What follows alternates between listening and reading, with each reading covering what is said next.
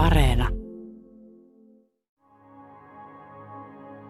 Vaikka oppilaat istuvat samassa luokassa, yksistä koulutetaan lääkäreitä, lakimiehiä ja professoreita. Ja toisista taas siivoja, bussikuskeja, hoitajia ja muita matalapalkkaisia työntekijöitä. Tällaisia rasistisia rakenteita uusinnetaan monin eri tavoin – Yksi esimerkki on sellaisen opettajakoulutuksen ylläpitäminen, joka tuottaa valkoisia, ei-rasistisia ja ongelmia sivusta katsovia opettajia. Koulutuksessa ei tarjota opettajille riittävästi tietoa rasismin kohtaamiseen, mutta samaan aikaan opettajia syytetään siitä, etteivät he onnistu kitkemään rasismia kouluista. Aminken A. Alemanji – kirjassa Rasismi, valta ja vastarinta.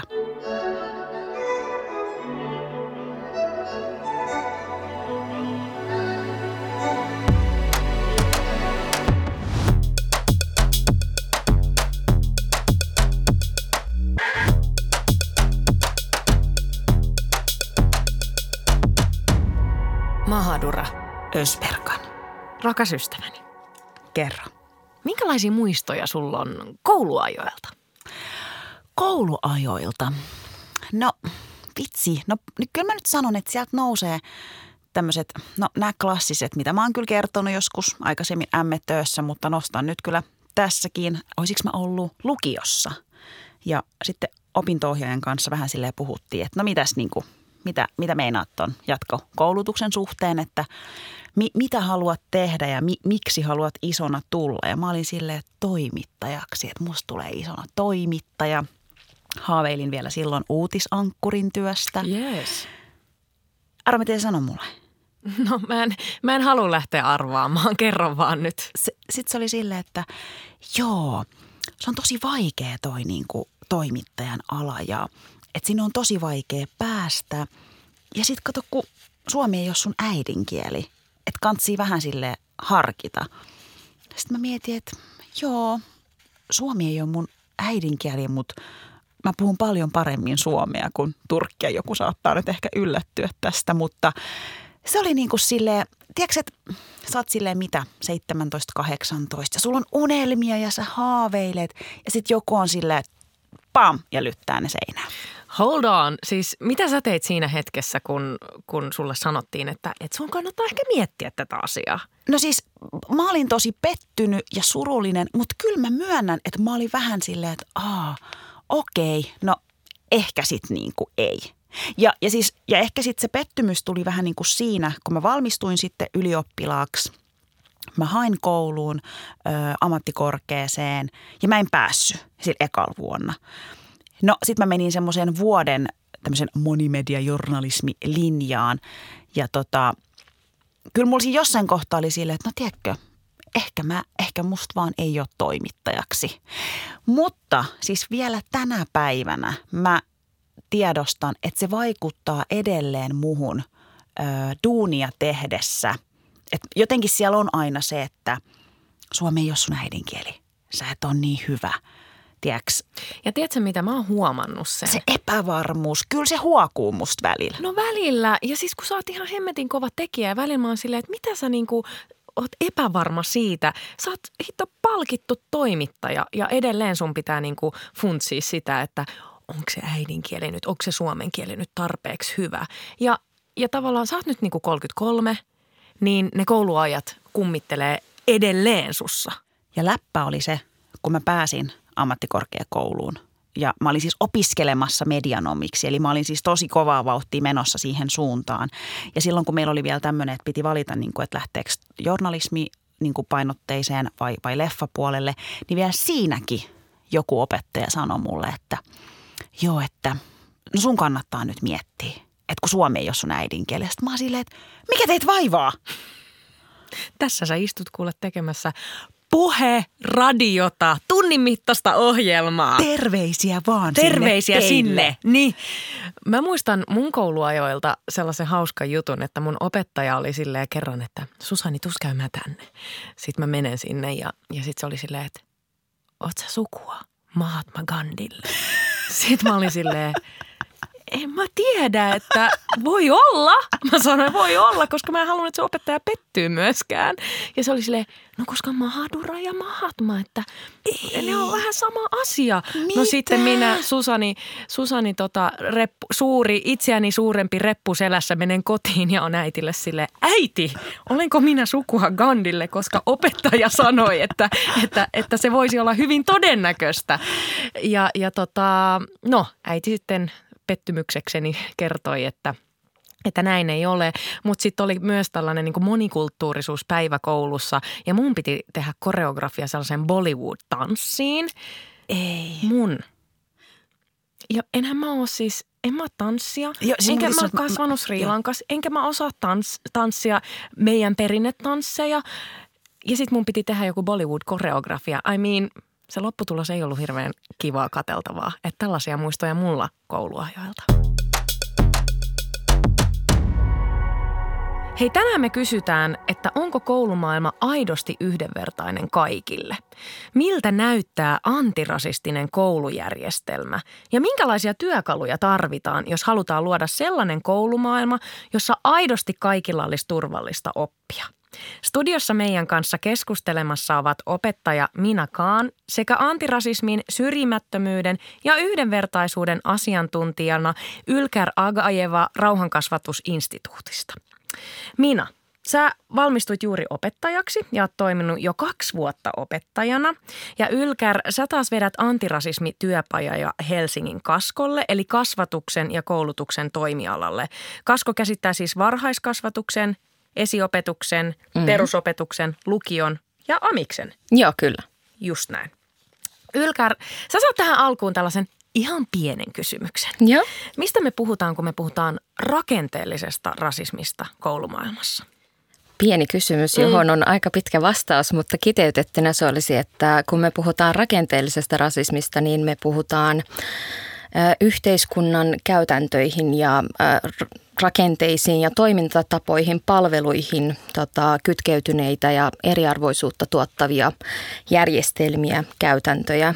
Eli kun me sanotaan, että rasismi on rakenteessa, me tarkoitetaan, että lait ovat rasistisia. Me tarkoitetaan, tarkoitetaan että koulutuksessa, palveluissa, työelämässä esiintyy sitä rasismia ja me puhutaan just niihin kytkeytyneistä rasistisista ää, toimintatavoista ja käytännöistä. Ja jos nyt ajatellaan koulumaailmaa, niin tuleeko jotain konkreettista esimerkki, esimerkkiä mieleen, että tässä on esimerkki rakenteellisesta rasismista? Jos katsotaan meidän oppikirjoja, niin siinähän on hyvä esimerkki siitä, tai jos me katsotaan koulujärjestelmän segregaatiota tai missä alueessa tai millä alueella on niin, sanottu, niin sanotusti niitä hyviä kouluja ja missä ei ole, niin kun katsotaan, tarkastellaan tätä lähemmin, niin siinähän jo päästään näkemään se rakenteellinen rasismi ja miten se esiintyy. Ja myös syrjintä, miten se esiintyy. Tosi hyvä, että nostit tuon oppikirjan ja siihen me vielä syvennytään tässä lähetyksessä vähän myöhemmin. Ja tänään tosiaan siis puhutaan rakenteellisesta rasismista koulumaailmassa. Minä, sä oot juuri valmistunut ja työskennellyt siis jo opettajana, mutta mielenkiintoista on se, että puhuttiinko opettajan koulutuksessa rakenteellisesta rasismista tai yhdenvertaisuudesta ylipäänsä? Että miten se niin huomioitiin siellä, kun sä opiskelit opettajaksi? Mä oon oikeastaan aika tyytyväinen siihen opettajan koulutukseen, mitä, mitä tota, olen itse käynyt läpi. Että, ää, kyllä mä koen, että siellä niin kun, mitä haastettiin tavallaan, niin kun meidän ajatu, ajatusmalleja haastettiin niin kun siinä koulutus, to, koulutuksesta. Että esimerkiksi vaikka, että kun opetat historiaa ja opetetaan niin kun vaikka lähihistoriaa ja sitä oman elämän niin kuin lähihistoriaa, niin, niin tavallaan, että se ei välttämättä kytkeydy aina Suomeen. Sehän voi, että oppilaat tulee erilaisista taustoista ja se voi näyttää hyvin erilaiselta se oma lähihistoria ja miten sitten siihen lähestytään. Ja me tehtiin itse asiassa DNA-testit, että itse päästiin tutustumaan meidän omiin juuriin tarkemmin ja uh. näin. Että se, oli, se oli kyllä mielenkiintoista ja kyllä ty, ty, tykkäsin siitä ja just niin kuin kyllä meillä puhuttiin niin kuin vaikka monikielisistä oppilaista ja miten heitä voidaan huomioida ja niin kuin tällaisia kyllä oli ö, vähän, mutta, mutta kyllä mä koen, että se koulutus ylipäätään, että ehkä se, jos ei niin kuin suoraan ollut, mutta kuitenkin se koulutus mun mielestä tähtää siihen, että ö, opitaan ajattelemaan ja sellaista itsereflektioa ja näin poispäin. Tosi hyvä kuulla. Kuunnellaan tähän väliin ääniviesti 18-vuotiaalta nuorelta. Hän on vuosikurssinsa ainoa ruskea nuori ja pääosin valkoinen lukio. Ö, tässä viestissä tämä nuori pohtii ilmapiiriä nuorten kesken. Jos multa itseltä kysyttäisiin niinku rehellistä mielipidettä, että miltä musta itseltä tuntui, niin kyllä mun on pakko sanoa, että oli siellä niinku sisäisesti aika yksinäistä. Mä itse esimerkiksi jouduin olemaan jatkuvasti toinen persona. Et mä en, mä, harvoin mä pystyin olemaan niinku oma itteni. Ja mun luokkatoverit antoi monesti, tai ne heitti semmoista läppää, joka oli tosi sopimatonta ja tosi epäasiallista. Ja totta kai mä olisin niinku voinut niitä stereotyyppisiä vitsejä, vitsejä ja meemejä vastaan niinku lähteä kapinoimaan, että hei miksei näin ja yrittää sivistää heitä, mutta kyllä niinku monet olisi heti alkanut ajattelemaan, että miksi mä, miksi mä otan näin tunteisia asiat ja miksi mä oon näin tunteellinen ja ei se oli vaan läppä tai niinku hei come on, miksi näin, niin totta kai niinku läppät on läppi ja meemit on meemi, mutta – kumminkin jossakin menee se raja. Ja lähtökohtaisesti mun mielestä se ei pitäisi olla silleen, että mä kohteena tai uhrina on se, jonka pitäisi niinku lähteä sivistää näitä muita, vaan se pitäisi niinku tulla itsestäänselvyytenä, että miksi näin ei saa sanoa, miksi näitä meemejä ei saa tehdä ja miksi näitä ei saa jakaa eteenpäin ja niinku tiedostaa se, että miksi ei näin. Ja ehkä mun osalta niin kuin lukio on ohi, mutta mä en ole niin kuin ainutlaatuinen tapaus. Että mä oon aika varma, että kyllä niin tulee muitakin tämmöisiä mun kaltaisia tapauksia, että ollaankin ainoita maahanmuuttajataustaisia ja sitten koetaankin niin se koulunkäynti ikävänä asiana ja semmoisena niin kuin suorittajana, että se pitää vaan suorittaa pois alta. Että sehän ei ole Sehän, senhän ei pitäisi olla niinku koulun lähtökohta. Et siksi mä toivoisinkin opettajilta just avoimempaa katsetta tai avarampaa katsetta niinku tämän asian suhteen, että meitä on kumminkin niin monenlaisia ja ongelmat ei ole todellakaan kadonnut mihinkään. Et ongelmia on edelleen todella paljon ja ne on tosi syviä ja vaikeita. Et te opettajat olette kumminkin semmoisessa avainasemassa, että teillä on niinku mahdollisuus tehdä jopa rakenteellisia muutoksia yhteiskunnassa. Ja mä todella toivon ja uskonkin, että meidän tulevasta sukupolvesta voidaan saada niin kuin syvistyneempi, jotta meillä kaikilla olisi hyvä olla. Minä ja Ylkär, mitä ajatuksia tämä ääniviesti teissä herätti? Siinä oli aika monta kohtaa, mikä tekee edelleen kipeää, kun miettii niitä, että mekin ollaan omilla tahoillamme oltu ainoita pokkeja eli rodullistettuja henkilöitä näissä tota, valkoisissa tiloissa ja sitten mietin myös sitä, että kun opettajat ää, eivät ehkä ole saaneet sellaista antirasismikoulutusta tai he eivät ehkä, tiedän, että opettajilla on hirveä kiire ja taakka koko ajan ää, opettaa ja sivistää lapsia, mutta tota, tietysti se antirasistinen viitekehys tämmöisessä opettajan työssä olisi tärkeää ja, ja tota, se tulee hyvin paljon siitä esille siitä, että käyttää rasistisia vitsejä ja esimerkiksi opettajat eivät pysty puuttumaan siihen ja Esim. Anne-Mari Souto on te- tehnyt juuri tästä etnografisen tutkimuksen, jossa puhutaan juuri tästä samaisesta asiasta, että tota, opettajat, vaikka olivat olleet läsnä näissä tilanteissa, niin eivät ihan tienneet, miten siihen puuttua tai eivät tienneet, että siihen edes kannattaisi puuttua. Ja juuri nämä, että koulun kirjastossa tai oppikirjoissa on ää, eksotisointia ja juuri tällaisia vitsejä, joita näkyy vitsikirjoissakin, jotka on aika syrjiviä, niin mm, sen ei kuitenkaan pitäisi olla sen rodullistetun lapsen taakka. Mm. Mitäs Minna? No joo, tästä nousi aika, aika paljon ajatuksia, mutta ehkä just se, että mun mielestä on tosi tärkeää, että jos tulee niin kuin koulussa esille jotain tällaisia rasistisia vitsejä tai rasistisia kommentteja tai mitä ikinä, että, että sillä opettajalla olisi uskallus puuttua siihen ja puhua asioista niiden oikeilla nimillä, ettei jätä sitä siihen, että hei, että ei kiusata tai ei, ei nimitellä tai jotain, vaan että hei, että toi on oikeasti rasismia ja mikä se, mitä se rasismi tarkoittaa ja miksi se on väärin. Ja, ja se on mun mielestä tärkeää myös siksi, että, että monesti oppilaat kutsuvat asioita rasistisiksi, vaikka ne eivät sitä ole. voin kuvitella, että tai moni opettaja varmasti menee siitä lukkoon, jos heitä sanoo rasistiksi, vaikka ei välttämättä ole tehnyt mitään väärää, että vaikka vaan komentaa oppilasta tai näin, niin tota, se olisi niin kuin tärkeää avata senkin takia niille oppilaille, että, että oikeasti, että jos sanot niin kuin jotain asiaa rasistiseksi silloin, kun se ei ole, niin sä vähättelet aika paljon niitä rasistisia kokemuksia, joita muut, muut aidosti kokee.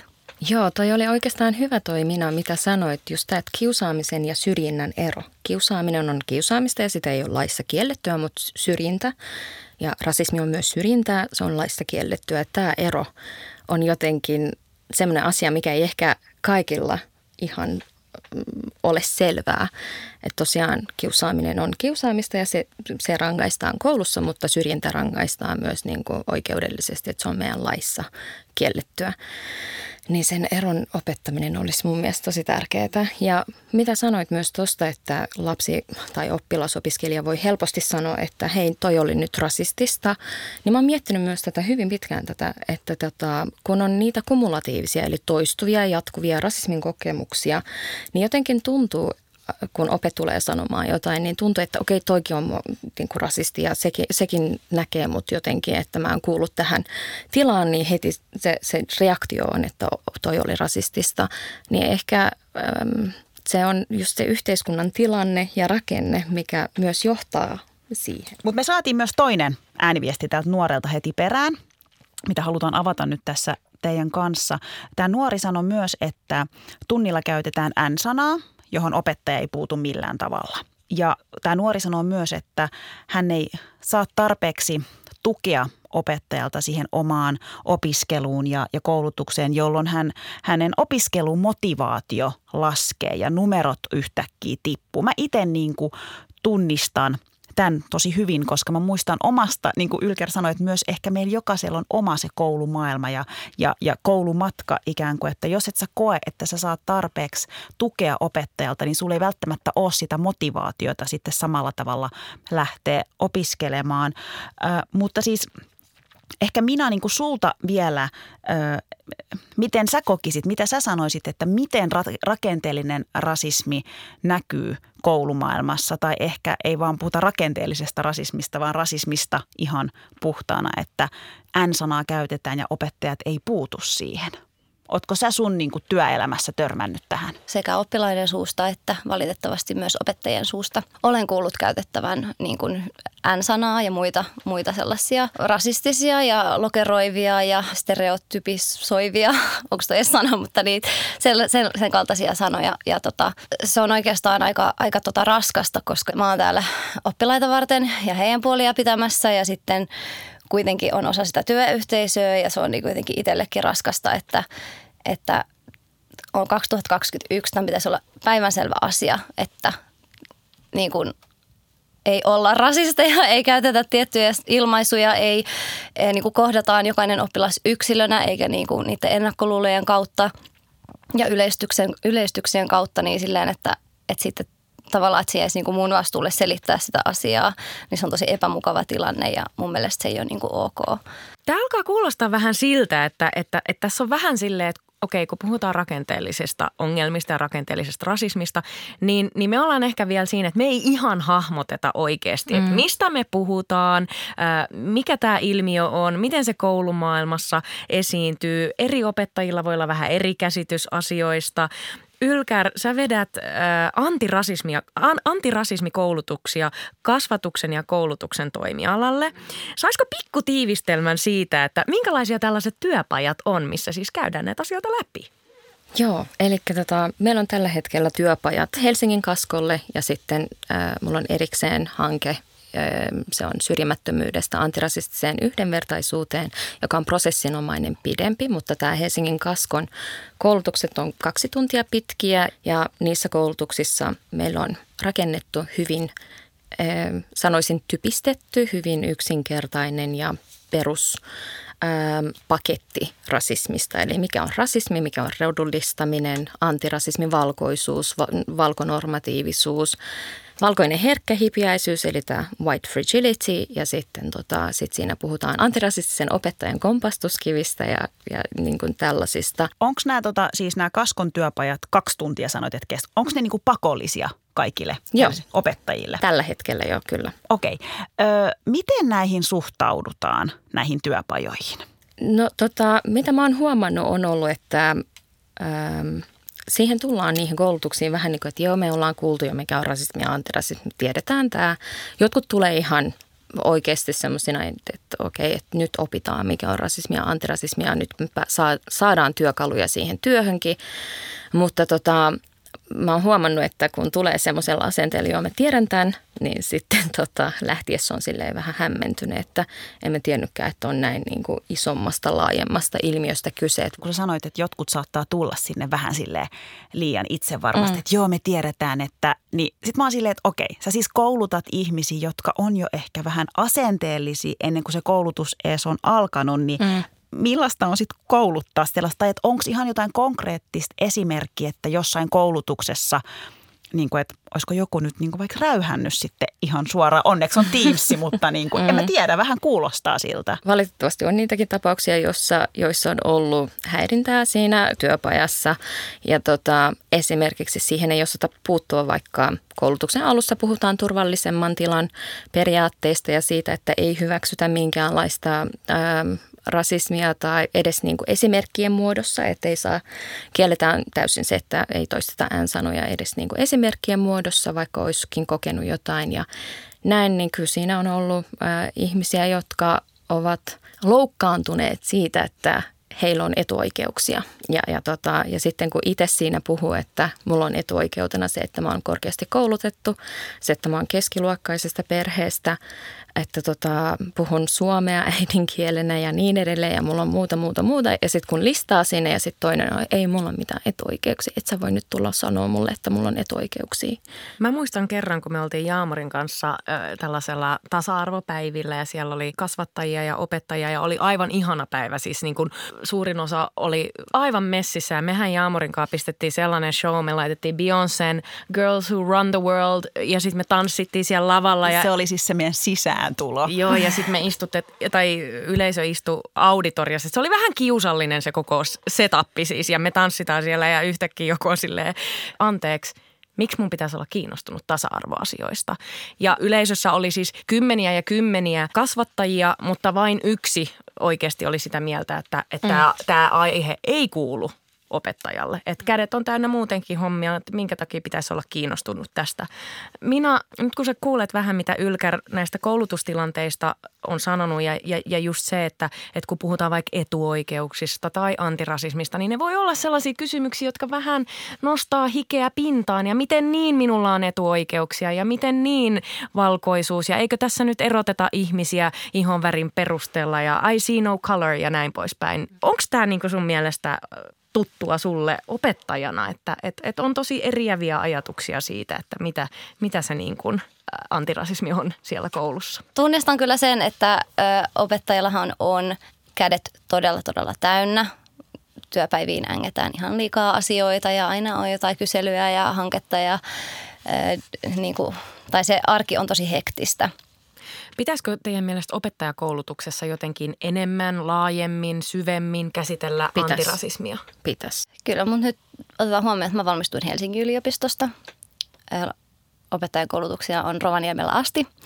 Ja sellaisissa paikkakunnissa varmasti, missä on niin kuin vähemmän ehkä niin kuin tulee muutenkin törmä, tai niin kuin on vähemmän vaikka maahanmuuttajataustaisia tai eri maista tulleista ja eri kulttuureita niin kuin siinä kaupungissa tai kunnassa tai missä ikinä, niin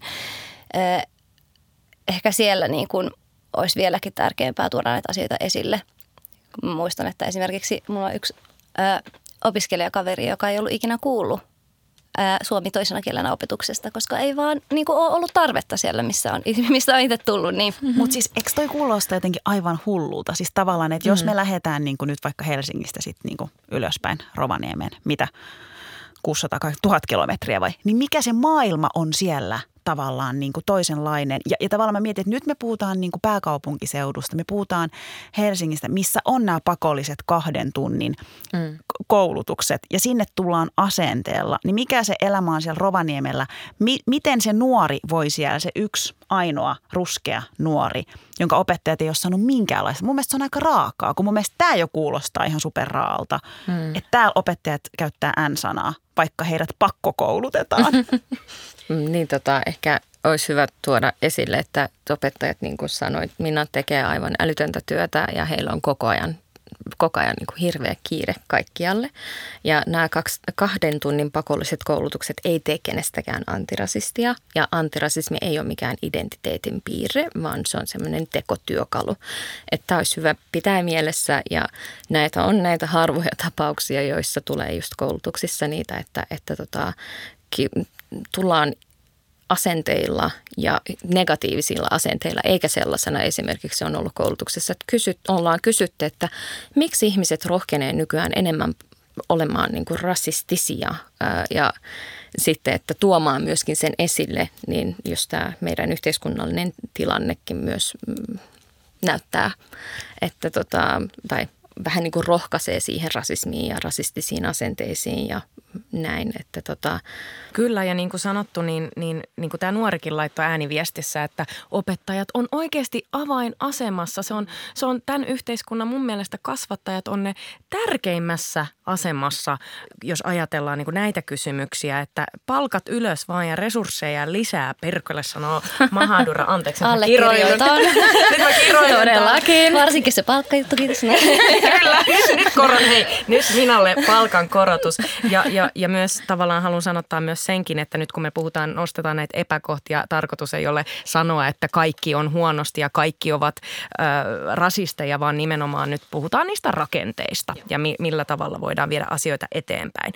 Ö, mutta ei varmaan ole väärin sanoa, että rakenteellista rasismia ei välttämättä tunnisteta koulutusinstituutioista tai siinä on variaatiota, että kenelle nämä asiat on helpompia ja kenelle ne voi olla ihan täysin uusia ja siinä ei ole mitään väärää jos nämä asiat ei ole vielä tuttuja. Mutta olisi äärimmäisen tärkeää, että tämä keskustelu menisi eteenpäin siellä opettajien parissa ja etenisi sitten konkreettisesti niihin koululuokkiin. Ja puhutaan seuraavaksi opetussuunnitelmista. Meidän kanssa studiossa on siis opettaja Mina Kaan sekä antirasismin, syrjimättö, syrjimättömyyden ja yhdenvertaisuuden asiantuntija Ylkär Agajeva Rauhankasvatusinstituutista. Tampereen yliopiston hallintotieteiden yliopistoopettaja Eeva Enne tutki vuonna 2019 valmistuneessa väitöskirjassaan peruskoulun historian, maantiedon ja yhteiskuntaopin oppikirjoja ja selvitti niissä luotua maailmankuvaa. Peruskoulun oppikirjoissa toistu näkymätön, historiaton, köyhä ja ongelmallinen kuva Afrikasta. Afrikan oma historia oli pyyhitty pois ja, ja hypätty Afrikasta ihmisen alkukoton ko, kotina kolonialismiin. Maantiedossa Afrikkaa ei käsitellä valtioiden kautta, vaan enemmän kokonaisuutena ja kehitysmaa-ajattelun kautta. Miten on mahdollista, että tavallaan tällaista, tällaista maailmankuvaa on, on vielä ollut koulukirjoissa. Ja, ja siis Eeva Enteen tutkimat oppikirjat perustu vuoden 2004 opetussuunnitelmiin, mutta niitä on vielä voitu käyttää kouluissa vuonna 2018. Mitä ajatuksia teille herää tästä? Ehdottomasti äh, allekirjoitan saman, että, että kyllä niissä huomaa niissä oppikirjoissa, että äh, tietty narratiivi toistuu ja mun mielestä on tosi tosi tärkeää, että taas palataan siihen, että okei, opettajatyö on tosi hektistä ja näin. Ja aina sä, että, että monesti turvaudutaan siihen oppikirjaan ja niin kuin siihen opeoppaaseen ja näihin, niin se on tosi tärkeää, että silloin ne oppikirjat olisi myös sellaisia, että ne ei ruokkis vaan yhtä näkökulmaa, vaan niin kuin, ja nyt miten paljon ollaan puhuttu vaikka tällaisesta ilmiöoppimisesta ja muusta ja miten asiat linkittyy toisiinsa ja näin, niin kyllähän se on tosi tärkeää, että me myös niin opetetaan sellaista laajempaa maailmankuvaa, eikä niin, että katsotaan maailmaa sen oman navan kautta. Niin tota, se olisi oikeasti tosi tärkeää päivittää niitä, koska kun itse katsoo, niin ehkä pystyy sitten vielä katsomaan, että okei, no tässä on aika vahva tällainen narratiivi ja sitten itse opettajana on tietenkin se vastuu, että sä avaat sitä niin kuin näkökulmaa vielä laajemmaksi ja pohdit, että okei, sanotaan siellä, puhutaan vaikka, että Afrikassa on paljon köyhyyttä ja näillä, että okei, mistä se johtuu? Mistä se niin johtuu, että avataanko sitä sitten ollenkaan ja se jää niin opettajan vastuulle. Ja se olisi tärkeää, että ne oppikirjat päivitetään siihen, koska kuten sanoin, niihin monesti turvaudutaan. Minkälaisia muita narratiiveja, Minä sulle tulee mieleen ehkä niin kuin sellaisia, jotka vahvistaa tietynlaista länsimaista katsetta ehkä tai semmoista? No yksi ihan, ihan yksinkertainen esimerkki, mikä on niin helppo helppo niin kuin korjata on vaikka, että minkälaisia nimiä oppikirjoissa esiintyy. Että onko siellä aina Matti ja Liisa vai voisiko siellä olla vaikka Mahadura ja, mm, ja Amure. Ösperkaan. Painakaa ne nyt sinne kirjaan. Niin, kyllä, tota, tota, se on pieni asia, mutta vaikuttaa ihan hirveästi, koska mä muistan, kun mä olin itse kolmannella luokalla, meillä oli opettaja, joka aina – uudesta aineesta, äh, niin kuin matikassa uusi aihe, kun tuli, niin äh, teki sanallisen tehtävän, jossa aina käytti vuorotellen jonkun meidän oppilaiden nimiä. Ja se oli aina sellainen jännitys, että vitsi, milloin mun nimi on tuolla. Ja se merkkasi niin, kuin niin paljon aina, kun olisi että jes, nyt oli mun nimi. Se on pieni asia, mutta lapselle se on tosi iso ja se niin kuin osoittaa, että hei, sä oot, sä oot niin kuin osa tätä, sä kuulut tänne tähän maailmaan ja sulla on täällä paikka. Pieni asia, mutta iso teko sille nuorelle. Minä, mutta jos kerran näissä kirjoissa ei selkeästi kerrota sitä koko totuutta tai kerrotaan hyvin länsimaalaisesta näkökulmasta. Sä vähän jo avasitkin, mutta miten sä opettajana lähdet purkaamaan tätä hyvin länsimäistä ajattelutapaa? Tarkoittaako se sulle tuplasti enemmän töitä? Tai jos et sä lähde niin kuin kulje tavallaan tai liiku sanasta sanaan niiden oppikirjojen kanssa, niin miten sä lähdet opettamaan niitä asioita sun oppilaille? No tietysti ei, ei mun mielestä ikinä kannata turvautua pelkästään oppikirjan tekstiin, koska se, se antaa tietyn kuvan mutta se pitää aina syventää se tieto ja käytännön kautta, toiminnallisuuden kautta ja näin poispäin. Kaikki opettajat kuuntelee ja tietää kyllä, mistä puhun. Ää, mutta siis äh, se on tosi tärkeää, että itse tietää, mitä sä lähdet opettaa ennen kuin sä lähdet opettaa sitä ja sitten niinku tunnistaa siellä, että et tota, mitä me ollaan nyt käsitelty historiassa, varhaisia korkeakulttuureita ja ollaan aina kartasta katsottu, että missä niitä on ja näin ja ja sitten vähän, että missä muu maailma on sitten mennyt siihen aikaan, kun äh, Lähi-idässä ja Egyptissä, Kiinassa, Etelä-Amerikassa on ollut korkeakulttuureita, niin muu maailma on ollut ehkä kivikaudella. Ja sitten kun sieltä tulee jotain vaikka, että vaikka just, että okei, monessa Egyptissä kylvettiin päivittäin ja sitten ne on ihan yllättyneitä. Mä oon silleen, että niin, että vielä keskiajalla Euroopassa ei kyllä kylvetty kuin kerran vuodessa. niin kuin tällä, että vähän laajentaa sitä maailman, maailman katsomusta, että ei ole niin, että vaan me ollaan hyvin kehittyneitä, vaan maailma on ollut kehittynyt myös aikaisemmin ja muuallakin maailmassa on kehitystä ja näin pieniä asioita, mutta Mä muistan, kuulkaa, mutta mä oon kyllä käynyt alaasteen pääasiassa Espanjassa ja mä muistan, että siellä kun puhuttiin Kolumbuksesta ja, ja, ja, ja Etelä-Amerikasta, niin, niin siitä puhuttiin nimenomaan sellaisella narratiivilla, että se oli niin kuin sankariteko. Si- eh, toki tämä oli 90-luvun alkupuolella, että asiat on varmasti muuttunut sielläkin, Mut, mutta me opeteltiin ne laivat, millä menti, niiden nimet, La Pinta, La Niña, en muista sitä kolmatta. Ja, ja se, oli tava, se, se narratiivi oli se, että että tämä oli suuri löytö. Ja, ja toki nythän sitä on kyseenalaistettu todella suuresti sitä, että miten kolonialismista opetetaan. Ylkär, jos ajattelet opetussuunnitelmia, niin, niin miten sä lähtisit niin kuin, äh, purkamaan sitä, että minkälaisia ehkä rakenteellisia äh, hiertäviä asioita sieltä voi löytyä? No siis tota, jos puhutaan OPSeista eli opetussuunnitelmista, niin niidenhän keskiössä on juuri tota, yhdenvertaisuuden tasa-arvon edistäminen ja kaikille saman ää, arvoisen koulutuksen takaaminen. Mutta kun puhutaan, kun luetaan sitä 300 sivua pitkää olevaa opsia, niin siinähän ei mainita esimerkiksi antirasismikoulutusta. Siinä puhutaan monikulttuurisesta hyvin vähän, mutta kuitenkin, mutta siinä tota, ei esimerkiksi puhuta romaneista tai ei puhuta saamelaisista, karjalaisista tai inkerisuomalaisista, että miten heidän tai miten meidän Suomessa pitäisi ottaa kaikki huomioon meidän opsissa, vaikka meidän opettajien tota, ähm, peruskoulun niin työtä ja opettajien arvopohjaa määrittelee YK, on lap, YK on lapsen oikeudet ja näin nämä kaikki, mutta siis tota, kuinka paljon sitten ne on oikeasti mukaanottavia.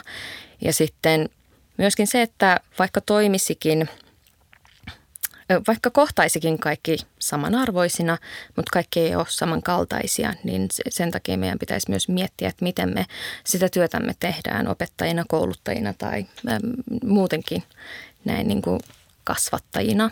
Tässä on kyse ennen kaikkea myös vallasta, jos ajatellaan oppikirjoja, koska siinä olevat asiat opetetaan kaikille suomalaisille. Mitä seurauksia, jos ajatellaan nyt nuoria ja lapsia ja ajatellaan moninaisia kouluryhmiä? Mitä seurauksia sillä on, jos tietynlainen narratiivi ja kuvasto toistuu? Mehän kasvatetaan koulussa meidän yhteiskunnan tulevia päättäjiä, tekijöitä, yhteiskunnan jäseniä.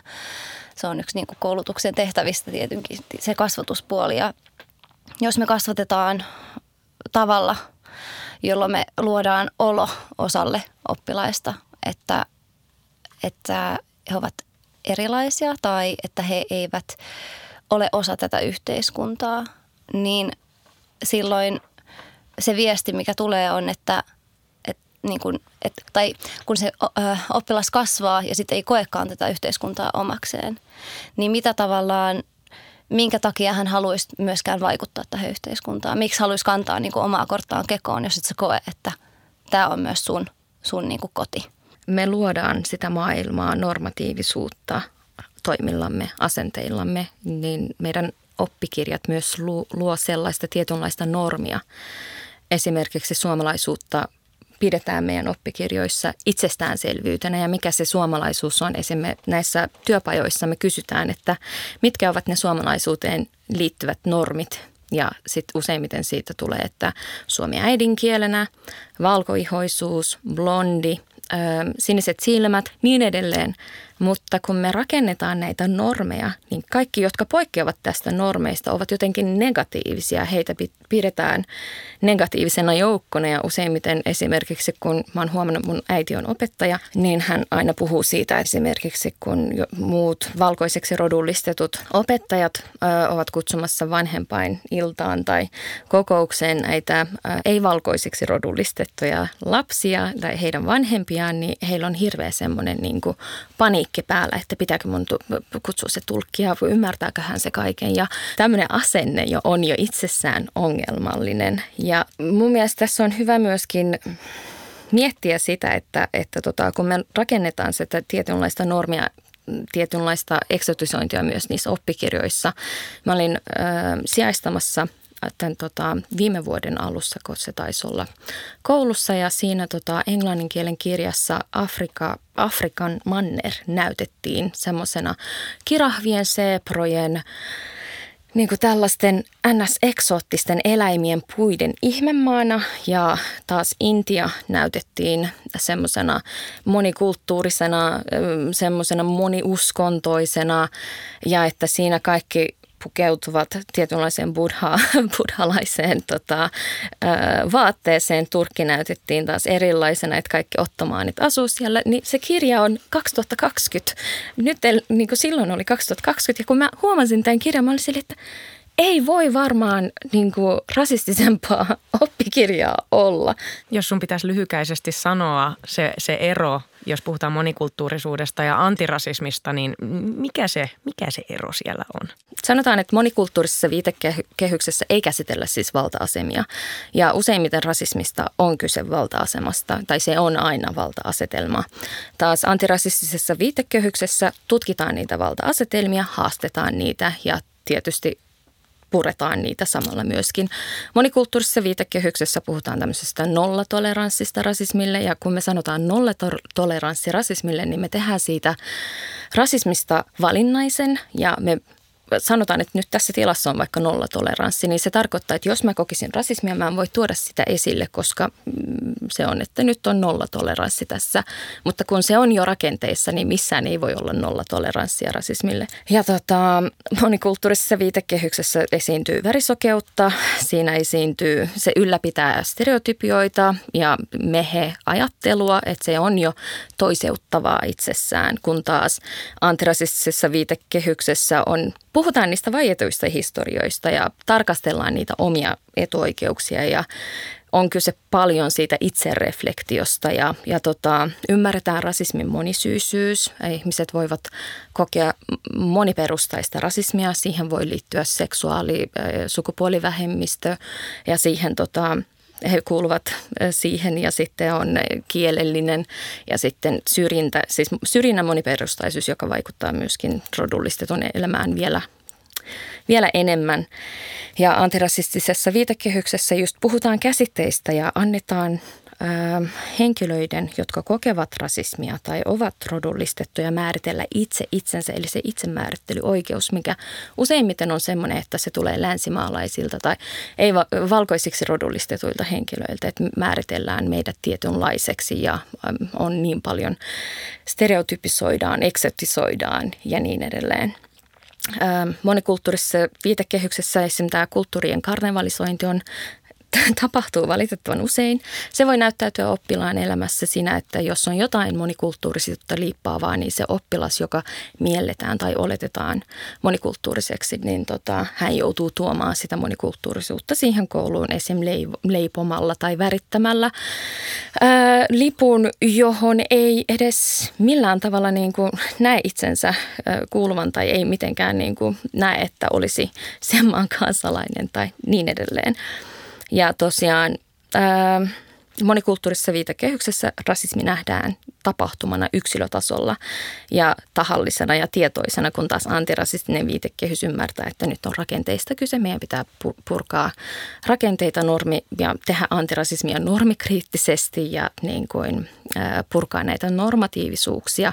Puhua vaietuista historiasta, mä painotan sen edelleen, että kolonisaatio on semmoinen asia, mistä ei puhuta Suomessa. Saamenmaa, saamelaiset, romanit, tataarit – tässä oli nyt niinku koulutusta sitten kaikille. Mä olin just sanomassa, että Ylkär, tämä ei ollut tiivis selitys, mutta oli todella kattava selitys. Anteeksi. Kun ei, älä pyytele anteeksi, hyvä ihminen. jos, jos ei niinku tosta nyt ole sit me viesti perille tai niinku, että nyt oikein väännettiin sille kunnolla rautalangasta. Mutta hei, kuunnellaanko tähän väliin nyt ää, yksi toinen ääniviesti?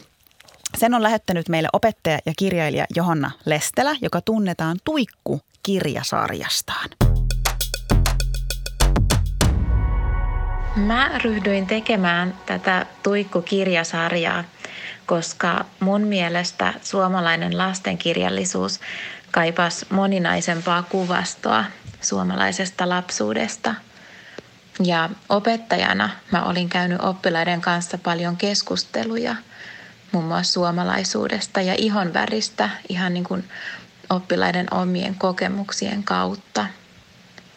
Ja tämän tuikun avulla mä halusin tavallaan luoda mun oppilaille ja kaikille tuikun lukijoille yhden uudenlaisen, monille ehkä, näkökulman tavalliseen suomalaiseen arkeen. Ja myös kustantamo oli tosi innokas lähteä tähän projektiin mukaan ja näki sen potentiaalin ja tarpeen tällaiselle kirjallisuuden uudistamiselle. Ja Mä haluan lopuksi vielä todeta sen, että tämä ovi on nyt auki. Näin, ja se oli siis Johanna Lestelältä. Ja Johanna Lestelän tämä Tuikku-kirjasarja siis haastaa käsitystä siitä, että mitä suomalainen lapsuus näyttää. Öö, Joo, rasismia käsitteleville lastenkirjoille on paikkansa, mutta vähemmistöön kuuluvien lasten ei pitäisi näkyä ainoastaan näissä yhteyksissä. Ja Tuikko on siis ihan tavallinen lapsi, jota huolettaa pimeä ja möröt. Mitä ajatuksia tämä teissä herättää? Aivan loistavaa, että tällaista on tehty. Mun mielestä on just tärkeää, että se representaatio ei ole aina sitä, että, että näytetään sen vähemmistö niin kuin, mihin ikinä vähemmistöön nyt kuuluukaan, että se koko identiteetti on niin kuin sen ympärillä, koska lopulta identiteetti koostuu niin monesta eri palasesta, niin se on tosi tärkeää, että se tuodaan niin kuin tälleen. Ja niin kuin Johanna tuossa sanoi, ovi on nyt avattu. Jos te nostaisitte asioita, joista te olette nyt tällä hetkellä iloisia, että jes, nyt on tapahtunut edistysaskeleita, niin mitkä ne olisi teidän mielestä? Tota, jos pitäisi nostaa yksi asia esille, niin on, on se, että, että esimerkiksi päiväkodeissa on lisääntynyt niitä kirjoja, joissa on enemmän representaatiota, vaikka välillä jotkut ovatkin haitallisia, ää, mutta – esim. nyt näkyy kirjoja, joissa ei koko ajan esiinny valkoisia, että tota, siellä on enemmän representaatiota. Mitä te sanoisitte sitten, jos ajatellaan vielä, että, että no, viedään nyt, nyt tätä kuvastoa ja narratiivia ope, opetuskirjoissa eteenpäin. Mitä pitäisi tapahtua sillä saralla, jotta, jotta niin kuin tietyt narratiivit, haitalliset narratiivit tai stereotypiat ei toistuisi? No varmaan niiden oppikirjojen teke, tekijöiden täytyy käydä tuolla Ulkarin koulutuksissa. ja, ja sitten. Studiossa meidän kanssa on opettaja Mina Kaan sekä antirasismin, syrjimättömyyden ja yhdenvertaisuuden asiantuntija Ylkär Akajeva Rauhankasvatusinstituutista. Seuraavaksi mennään kielikysymykseen ja kulttuuriin. Yle uutisoi vuonna 2016. Vieraskielisten perheiden keskittyminen samoille alueille on opettajien mielestä ongelmallista. Maahanmuuttajataustaisten lasten opettajat pelkäävät, että sen takia kaikki lapset eivät opi tarpeeksi hyvin suomea. Opettajat perustelivat kantansa kirjoittamalla suoraan, että ei ole hyvä, jos samaa kieltä puhuvia lapsia on paljon samassa koulussa. Silloin oppilaat puhuvat omaa kieltään keskenään, eivätkä opi suomea tarpeeksi. Ymmärrän toisaalta sen, sen huolen, koska tavallaan kasvatetaan tämän yhteiskunnan jäseniä ja tärkeää, että se niin kuin suomen kielen kielitaito on myös vahva. Mutta toisaalta tässä nyt ei ollenkaan niin kuin ymmärretä sitä, että miten raskasta se voi olla oppilaalle, jonen joka niin kuin suomen kielen kielitaito on ehkä heikompi kuin joku, joku muu kieli. Ja sillä kielellä joutuu kuitenkin opiskelemaan vaikeita asioita, paljon uusia sanoja. Vaikka suomi olisi sun ensikieli, äidinkieli, silti tulee oppiaineessa hyvin paljon vaikeita käsitteitä, joita pitää avata ja näin. Niin se on hyvin raskasta, että sä joudut opiskella sillä kielellä, ja jota, jota sä et ehkä niin kuin täysin, niin kuin, tai että se vaatii sulta enemmän ajatustyötä.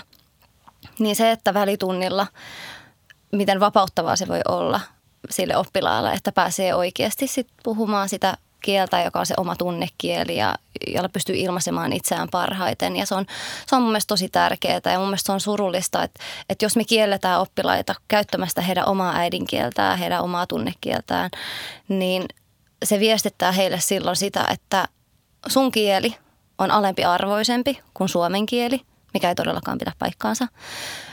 ja niin kuin jotenkin, että sun kulttuuri, sun kieli niin kuin, ne ei ole yhtä tärkeitä, että sun on tärkeämpää, että sä opit meidän kulttuurin. Perustuuko tämä minä nyt siihen, onko sä, voiko sä siis sanoa, että sä oot ihan törmännyt tämmöiseen ajattelutapaan sun niin kuin työmaailmassa Olen. opettajana, että, että opettajat niin kuin oikeasti ajattelee ja sanoo noita asioita? Kyllä, joo, että olen törmännyt siihen, että kielletään oppilaita käyttämästä omaa kieltään ja että et, noi ei nyt saa istua vierekään, koska ne puhuu samaa kieltä ja sitten ne käyttää sitä ja että ei ole ok. Ja, tai vaikka, että, että vitsi, kun toi lukee niin kuin kirjoja sen omalla äidinkielellä, että eihän se voi oppia suomea, jos ei se lue niin kuin suomeksi kirjoja. Ja sitten on vähän silleen, että en mä tiedä, se on tosi raskasta, varsinkin kun niinku itse näissä kielitietoisuuspiireissä mukana, jossa hyvin, on hyvin päinvastainen niinku ajatusmaailma, että kyllähän se on niinku nyt kouluissa tämä kielitietoisuus pitäisi olla jo siinä, että heidät arvostetaan oppilaiden niinku kieliä ja kulttuuria, tuodaan niitä esille.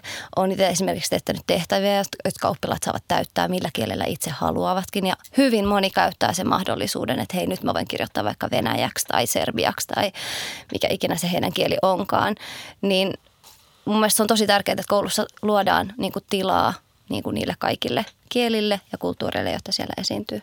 Mitä sanoo meidän kouluttaja? Sehän on esimerkki valkoisesta ylivallasta, että minä kiellän sinua puhumasta tätä kieltä, koska se ei kuulu tähän ympäristöön. Et sinulla, ja sillä viestitään, että tällä oppilaalla tai lapsella ei ole minkäänlaista oikeutta kuulua siihen joukkoon ja että hän on toisenlainen ja se, että hän puhuu sitä toista kieltä, niin se on ongelmallinen ja alempiarvoisempi, niin kuin minä tässä sanoi. Ja tämähän on myöskin tällaista tietynlaista valkoisen miehen taakkaa, mikä esiintyy, että minun valkoisena pitäisi nyt opettaa tälle tämä kieli ja että tota, minä nyt kannan vastuun siitä, että sivistän tätä lasta. Joo, ja tavallaan se huoli siitä, että oppiiko se lapsi, kyllä se oppii. Se on siellä koulussa niin paljon ja käy, opiskelee sillä kielellä, että kyllähän niin kuin jokainen, joka sitä koulua käy, niin oppii sen kielen aivan varmasti. Mutta sitten lisäisin myös, että oma äidinkieli on perustuslaillinen oikeus jokaiselle mm. ihmiselle. Ja yksi esimerkki niin kuin taas, miten rakenteissa näkyy tämä ongelma on oman äidinkielen positio niin kuin koulun vaikka lukujärjestyksessä. YK on ihmisoikeusjulistuksen mukaan jokaisella on oikeus identiteettiin ja kun puhutaan identiteetistä, niin tässä on juuri tämä kieli on yksi niistä, niistä määrittelevistä tekijöistä. Mutta minä ja Ylkär, eikö tässä nyt ole kuitenkin kyse myös kotoutumisesta, että, että nämä lapset eivät kotoudu Suomeen, jos he eivät puhu pelkästään ja ainoastaan sitä äidinkieltä. Tätä retoriikkaahan käytetään todella paljon. Eivät kotoudu, jos eivät koe olevansa osa yhteiskuntaa ja eivät koe, että heillä on tilaa täällä. Ja tämä on myöskin se, että miten suomalaisuutta määritellään ja ketkä edelleen tähän kuuluvat tähän yhteiskuntaan. Että suomalaisuus ei ole se tietynlainen yksipuolinen asia tai normi, vaan se on hyvin moninainen. Että olisiko, olisiko nyt aika jo puhua siitä, että jokaisella on, jokaista pitää kohdella yhdenvertaisesti, oikeudenmukaisesti ja kyllä täällä Suomessa puhutaan montaa montaa eri kieltä ja yksi niistä on suomi. Tässä Ylen artikkelissa kirjoitettiin, että kodilla ja vanhemmilla on suuri vaikutus lapsen koulumenestykseen. Jos vanhemmat osaavat suomea ja tukevat lasta esimerkiksi läksyjen teossa, lapsi pärjää koulussa paremmin. Mutta eikö tämä aseta nuoria nyt sitten eroa eriarvoiseen asemaan, jos on tällainen niin kuin ajatus, että, että kyllä se olisi hyvä, että siellä kotona osattaisi myös äi, su, suomea, että osataan tukea sitten lasta läksyjen teossa. Itse tunnistan tämän siitä, että esimerkiksi mun pikkuveli, ää, meillä on eri äiti, siis hän ei ole miksi niin kuin minä, vaan molemmat vanhemmat on sriilankalaistaustaisia ja, ja kotona äh, puhutaan singaleesia. Ja, ja mun pikkuveli on kipuillut paljon sen kanssa, että et, et läksyissä ei saa apua iskeltä ja äidiltä. Ja sitten mä oon jeesannut siinä. Mutta eikö tämä aseta lapsia eriarvoiseen asemaan, jos on tällainen olettamus? Kuinka monella lapsella on oikeus, oikeastaan mahdollisuus siihen, että saisivat kotota tukea?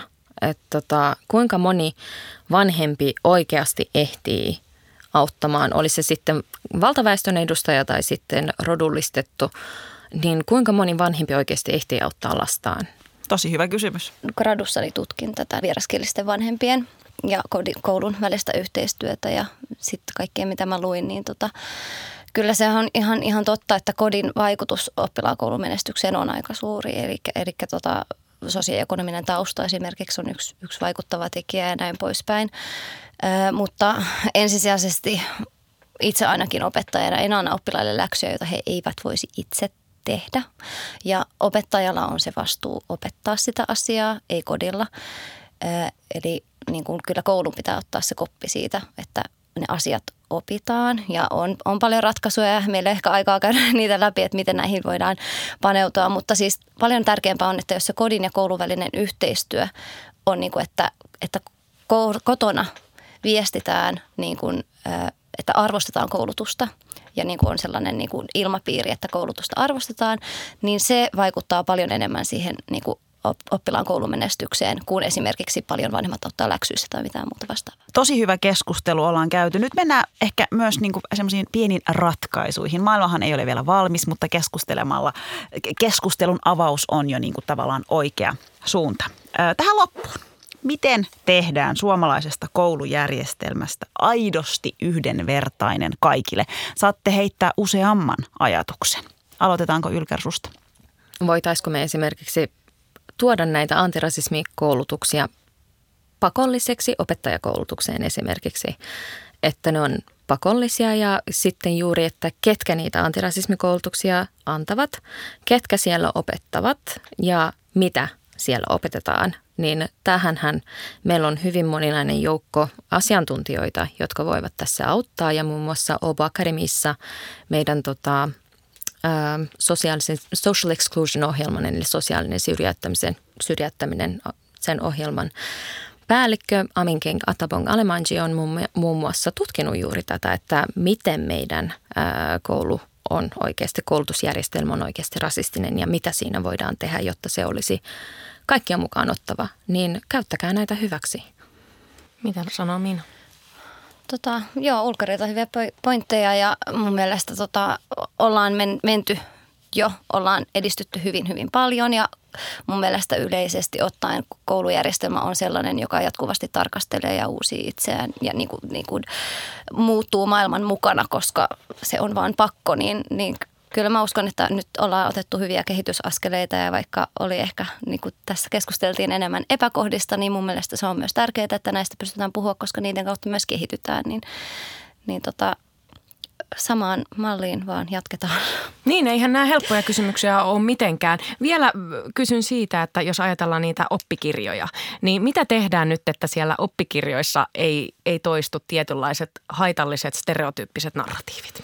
Ensinnäkin meidän pitäisi muuttaa sitä opsia mukaan ottavammaksi ja siinä, että puhuttaisiin enemmän yhdenvertaisuudesta ja siihen tuotaisiin tämä antirasismi. Ja ehkä meidän pitäisi myös ajatella ja osata nyt ymmärtääkin se, että tasa-arvo yhdenvertaisuus ei ole mikään, mitään ilman antirasistista työotetta. Ja se ei ole hirveän vaikeaa oppia. Että tämän, tai se ei ole hirveän vaikeaa edes käsittääkään, että tämän ymmärtäminen on se tärkeä kohta tässä. Ja myöskin se, että oppikirjat olisivat oikeasti ne puhuisivat e- esimerkiksi Afrikan mantereella olevista eri valtioista eri valtioina ja niissä olevista struktuureista, infrastruktuureista, joita esimerkiksi tuodaan länsimaihin ja josta me täällä edelleen hyödytään, että kolonisaatio edelleen jatkuu eikä se ole loppunut mihinkään ja me ei edes eletä postkolonisaatiota tai sen, sen aikaista aikaa, koska se edelleen jatkuu jollain tavalla. Ja sitten, että nämä ihmisoikeuskysymykset eivät käsitä ainoastaan ainoastaan tiettyjä maita, vaan ihmisoikeuskysymyksiä on kaikkialla. Ja että tota, ei rakenneta sitä valkoisuuden normia kaik, ni, niillä oppikirjoilla ja eikä opettajat myöskään tee sitä. Mä ehkä tässä lopetan ja näitä on monia, mutta ole hyvä minä. Niin, no hirveästihän me opetetaan niin oppilaille lähdekriittisyyttä ja monilukutaitoa ja vastaavaa, mutta tärkeänä opettajana myös itse harjoittaa sitä, että vaikka se oppikirja on niin tota, ns. luotu OPSin mukaisesti ja muuta, niin että tarkastelee sitä vähän kriittisellä silmällä ja niin kuin, niin. Kiitoksia Mina ja Ylkär. Kiitos. Kiitos. Kiitos.